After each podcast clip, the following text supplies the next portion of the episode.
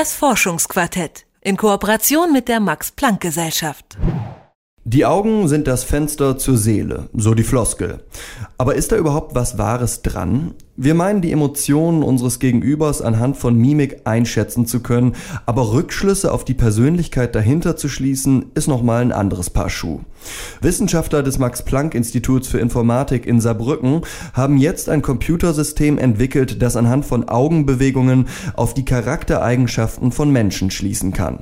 Meine Kollegin Lara-Lena Gödde hat mit Andreas Bulling, dem Leiter der Forschungsgruppe, gesprochen und Lara-Lena ist jetzt hier bei mir im Studio. Hi. Hallo. Computersoftware erkennt die Persönlichkeit. Also bei diesem Satz läuft es mir so ein bisschen kalt den Rücken runter. Wie ist es bei dir? Ja, so ging es mir tatsächlich auch. Allerdings konnte mich da Andreas Bulling vom Max-Planck-Institut für Informatik ähm, da beruhigen. Da werden wir gleich auch nochmal drauf eingehen. Zuerst habe ich mir aber die Frage gestellt, warum man sich jetzt gerade auf die Augen konzentriert. Ich würde halt eher sagen, dass ich anhand von Mimik versuche, auf den Charakter eines Menschen zu schließen. Und dazu gibt es ja auch schon ziemlich viel Forschung, dass künstliche Intelligenz anhand von Muskelbewegungen im Gesicht auf Emotionen schließt. Was jetzt aber neu ist an diesem Perceptual User Interfaces Projekt ist, dass man viel weitergeht und auf Persönlichkeitsmerkmale schließt, die ja tief im Charakter eines Menschen verankert sind. Aber unsere Fragestellung war halt speziell, ob solche Informationen eben in Augenbewegungen vorhanden sind. Und es gab Arbeiten in der Psychologie, wo eben gezeigt wurde, dass Persönlichkeitsmerkmale Einfluss haben auf Augenbewegung. Und unsere Frage war natürlich jetzt in dem Fall dann, können wir den Weg sozusagen zurückgehen? Können wir durch die Analyse von Augenbewegungen Rückschlüsse auf die Persönlichkeit ziehen? Das wurde einfach bisher nicht gemacht und dadurch für uns natürlich eine sehr spannende Forschungsfrage. Konkret heißt das jetzt also, wenn man jetzt mal ein ganz vereinfachtes und plakatives Beispiel nennt, Menschen, die besonders offen oder neugierig sind, bewegen ihre Augen häufiger. Das erkennt das Computersystem dann mit einem sogenannten Eye-Tracker und kann dann mit einer relativ hohen Wahrscheinlichkeit sagen, so, das ist jetzt ein besonders offener Mensch. Und nochmal, das ist ja jetzt ein sehr simples Beispiel, ähm, denn eigentlich ist es immer so, dass da mehrere Merkmale zusammenkommen müssen, die dann auf einen Charakterzug hinweisen. Und damit ahmt das System eigentlich nur das nach, was auch wir unbewusst machen, denn auch wir können aus den Augenbewegungen unseres Gegenübers einen Eindruck über seine Persönlichkeit bekommen. Du hast ja gerade schon gesagt, dass das Ganze auf einer künstlichen Intelligenz basiert. Auf welcher Basis hat man diesen Algorithmus erstellt? Ja, dafür haben sich Bulling und sein Team mit Wissenschaftlern und Wissenschaftlerinnen aus Australien zusammengetan. Die haben nämlich 40 Probanden mit tragbaren Eye-Trackern losgeschickt, die auch mit einer Szenenkamera ausgestattet waren, die quasi das sieht, was die Testperson auch sieht. Und bestimmte festgelegte Merkmale, wie zum Beispiel die Schnelligkeit der Augenbewegungen, wurden dann aufgezeichnet und diese Daten konnten dann Bulling und sein Team zusammen mit den Daten von Persönlichkeitsfragebögen in das System einspeisen. Und das Ganze ist, wie du gesagt hast, ein intelligentes System, heißt also, es lernt dazu. Das klingt nach einem sehr interessanten System, aber 40 Testpersonen als alter Empiriker scheint mir das ein bisschen wenig zu sein. Was meinst du?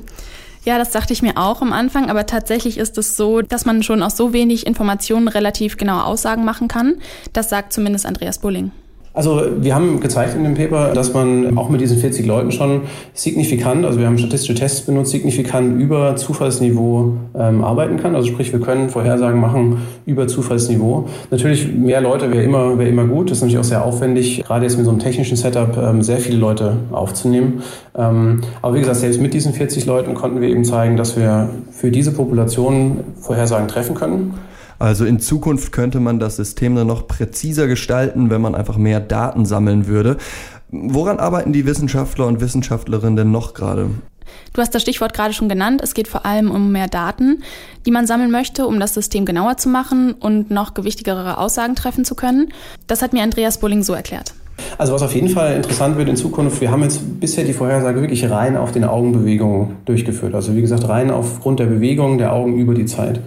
Und was dann natürlich sehr spannend sein wird in Zukunft, dass man eben auch die Informationen von der Szenenkamera, dass man die Informationen natürlich mitnutzt. Momentan wird die komplett äh, nicht benutzt. Wir haben die Daten natürlich vorliegen und das wird sehr, sehr spannend sein, wenn man äh, zum Beispiel sich vorstellen könnte, vielleicht könnte man auch durch Analyse von äh, Objekten, die der Nutzer anschaut, ähm, dann auch noch bessere Vorhersagen treffen als jetzt rein über die Augenbewegung. Wo erstmal keine Relation, sozusagen man weiß nicht, wo der Nutzer draufschaut, unser System aktuell. Und die Information könnte man natürlich hinzufügen. Und da kann ich mir gut vorstellen, dass da eben doch deutliche äh, Verbesserungen auch möglich sind in Zukunft.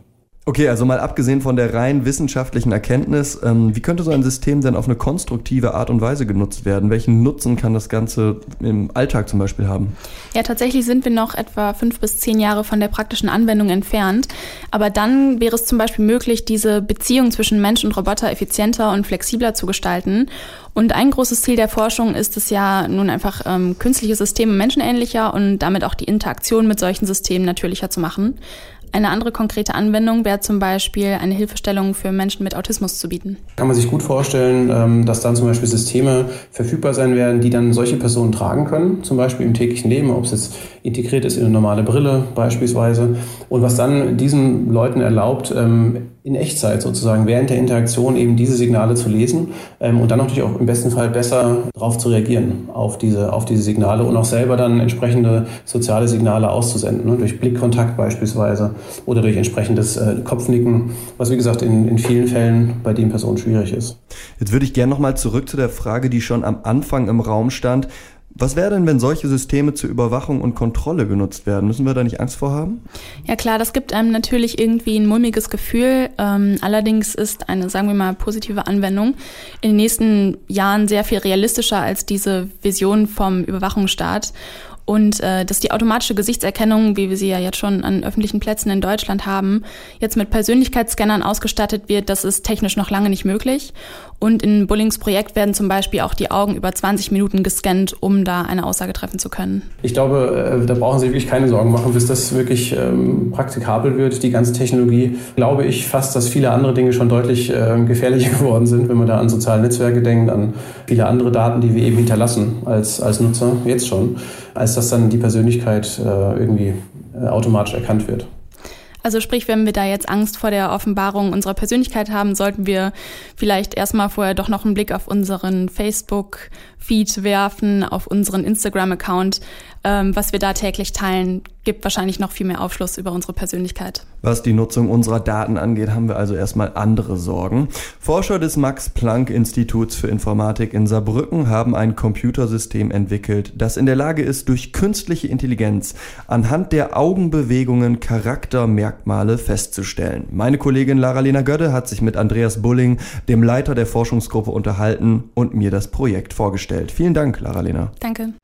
Das Forschungsquartett in Kooperation mit der Max Planck Gesellschaft.